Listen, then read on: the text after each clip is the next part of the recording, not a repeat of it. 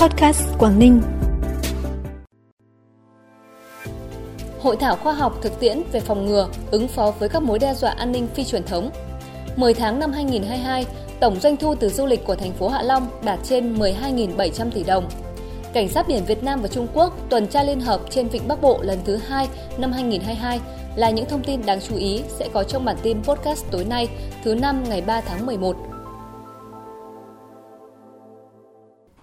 Thưa quý vị và các bạn, sáng nay, Viện An ninh Phi truyền thống, Đại học Quốc gia Hà Nội phối hợp với Công an tỉnh Quảng Ninh tổ chức hội thảo khoa học thực tiễn, phương án kịch bản khung phòng ngừa, ứng phó với các mối đe dọa an ninh phi truyền thống trên địa bàn tỉnh. Quảng Ninh là địa phương đầu tiên trên cả nước tổ chức thực hiện nhiệm vụ khoa học này nhằm xây dựng các phương án, giải pháp, kịch bản phòng ngừa, ứng phó với các mối đe dọa an ninh phi truyền thống. Các đồng chí Nguyễn Xuân Ký, Ủy viên Trung ương Đảng, Bí thư tỉnh ủy, Chủ tịch Hội đồng Nhân dân tỉnh, Giáo sư tiến sĩ Nguyễn Xuân Yêm, Viện trưởng Viện An ninh Phi truyền thống, Đại học Quốc gia Hà Nội, Đại tá Đinh Văn Nơi, Giám đốc Công an tỉnh chủ trì hội thảo. An ninh phi truyền thống và quản trị an ninh phi truyền thống là vấn đề rất lớn. Phòng ngừa ứng phó với các thách thức đe dọa của an ninh phi truyền thống đối với tỉnh Quảng Ninh đến từ nhiều hướng, tác động đến hầu hết các lĩnh vực của đời sống xã hội, sự ổn định và phát triển bền vững của tỉnh Quảng Ninh. Vì vậy hội thảo có ý nghĩa quan trọng, đóng góp nhiều giá trị cả về lý luận và thực tiễn, phục vụ thiết thực nhiệm vụ bảo đảm an ninh truyền thống và an ninh phi truyền thống, góp phần phát triển bền vững của tỉnh Quảng Ninh. Theo kế hoạch Đại hội Thể thao Toàn quốc lần thứ 9 sẽ diễn ra từ ngày 1 tháng 12 năm 2022 đến ngày 21 tháng 1 năm 2023 với 43 môn thi đấu. Tỉnh Quảng Ninh đăng cai tổ chức chính với các sự kiện khai mạc, bế mạc và 21 môn thi đấu tại 9 địa điểm thuộc thành phố Hạ Long, thành phố Cẩm Phả và thị xã Đông Triều. Dự kiến sẽ có khoảng 4.000 huấn luyện viên, vận động viên, phục vụ đoàn, 800 trọng tài và hơn 200.000 khách mời, cổ động viên, du khách sẽ đến Quảng Ninh trong thời gian thi đấu. Đến thời điểm này, các khâu chuẩn bị đang được triển khai, bám sát yêu cầu của ban tổ chức. Tuy nhiên, để các công việc được triển khai hiệu quả, tại cuộc họp nghe báo cáo tiến độ công tác chuẩn bị đăng cai tổ chức đại hội diễn ra vào sáng nay, đồng chí Nguyễn Tường Văn, Phó Bí thư tỉnh ủy, Chủ tịch Ủy ban nhân dân tỉnh, trưởng ban chỉ đạo tổ chức Đại hội thể thao toàn quốc tại Quảng Ninh yêu cầu các lực lượng liên quan cần phải xây dựng kịch bản chi tiết, sắp xếp các tiểu ban, phân công các đồng chí Phó Chủ tịch Ủy ban nhân dân tỉnh phụ trách các tiểu ban để vận hành hiệu quả, ổn định, chu đáo tại tất cả các khâu, quan tâm đặc biệt đến công tác bảo đảm an ninh trật tự, an toàn giao thông, xử lý tốt các tình huống phát sinh. Sáng nay tại thành phố Hạ Long, Hiệp hội nuôi biển Việt Nam, Bộ Nông nghiệp và Phát triển nông thôn phối hợp với Ủy ban nhân dân tỉnh Quảng Ninh tổ chức hội thảo quốc gia nuôi biển Việt Nam năm 2022. Đến dự có các đồng chí Phùng Đức Tiến, Thứ trưởng Bộ Nông nghiệp và Phát triển nông thôn, Phạm Văn Thành, Phó Chủ tịch Ủy ban nhân dân tỉnh. Tham luận tại hội thảo, các tỉnh thành phố có biển, đơn vị doanh nghiệp nuôi trồng thủy sản đã nêu lên thực trạng và những hạn chế của nghề nuôi biển Việt Nam. Đó là hạ tầng cơ sở vật chất phục vụ nuôi biển còn nhiều hạn chế, chậm, giàn trải, thiếu đồng bộ. Thị trường tiêu thụ còn nhiều bất cập khi nuôi biển với quy mô công nghiệp. Phần lớn lượng thức ăn công nghiệp cho nuôi biển đều do các doanh nghiệp đầu tư nước ngoài sản xuất hoặc nhập ngoại nên khó kiểm soát được giá thành, chất lượng, nguồn gốc của thức ăn. Thứ trưởng Bộ Nông nghiệp và Phát triển Nông thôn Phùng Đức Tiến nhấn mạnh, để thúc đẩy nuôi biển, Bộ Nông nghiệp và Phát triển Nông thôn sẽ luôn đồng hành cùng các bộ ngành địa phương, tích cực tháo gỡ về mặt thủ tục hành chính và tạo môi trường thuận lợi để thu hút, tạo điều kiện cho doanh nghiệp tham gia vào lĩnh vực này.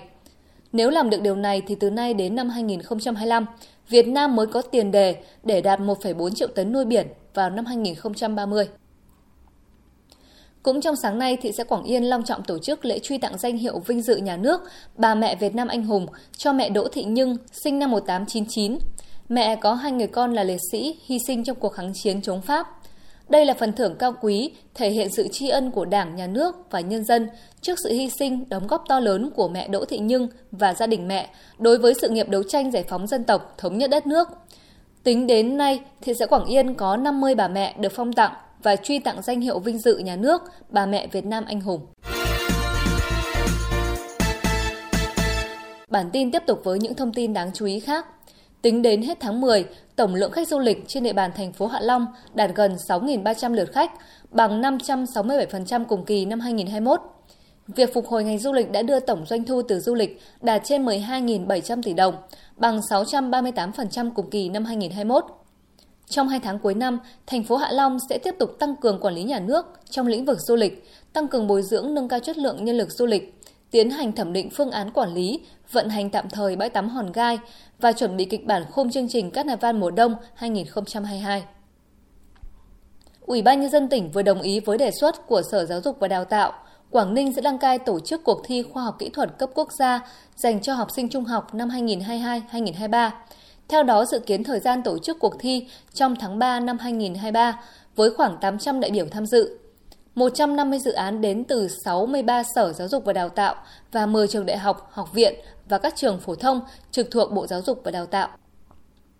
Sáng nay, Phòng Văn hóa Thông tin thành phố Móng Cái phối hợp với Trường Đại học Hạ Long tổ chức lớp nghiệp vụ du lịch năm 2022 với sự tham gia của 35 học viên đến từ cơ sở kinh doanh du lịch, dịch vụ trên địa bàn thành phố Móng Cái.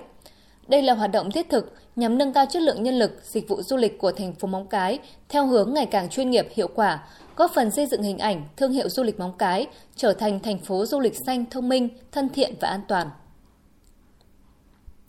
Cũng trong sáng nay, đúng 7 giờ Hà Nội, 8 giờ theo giờ Bắc Kinh, biên đội tàu Cảnh sát biển 8004 và 8003 do Đại tá Lương Cao Khải, Phó Tư lệnh kiêm tham mưu trưởng Bộ Tư lệnh Vùng Cảnh sát biển 1, làm chỉ huy trưởng lực lượng kiểm tra Liên hợp Việt Nam và biên đội tàu Cảnh sát biển 4304 và 4302 do Đại tá Hoàng Mẫn, vụ trưởng vụ chấp pháp, Cục trực thuộc thứ tư, Cục Cảnh sát biển Trung Quốc làm chỉ huy trưởng lực lượng kiểm tra Liên hợp Trung Quốc đã đến điểm thứ nhất để bắt đầu chuyến tuần tra liên hợp trên vùng biển lân cận đường phân định Vịnh Bắc Bộ lần thứ hai năm 2022. Trong ngày đầu thực hiện tuần tra chung, lực lượng chức năng hai nước đã tiến hành kiểm tra, giám sát tàu thuyền của ngư dân khai thác thủy sản trên vùng biển lân cận đường phân định Vịnh Bắc Bộ. Đến 14 giờ 5 phút theo giờ Hà Nội, tức 15 giờ 5 phút theo giờ Bắc Kinh, biên đội tuần tra liên hợp hai nước đến điểm thứ ba và kết thúc ngày tuần tra thứ nhất. Phần của bản tin là thông tin thời tiết trên địa bàn tỉnh. Trong đêm nay và ngày mai, tỉnh Quảng Ninh chịu ảnh hưởng của áp cao lạnh lục địa có cường độ tăng cường yếu, lệch đông. Thời tiết các khu vực trong tỉnh phổ biến nhiều mây không mưa, trưa chiều giảm mây trời nắng, nhiệt độ từ 19 đến 27 độ.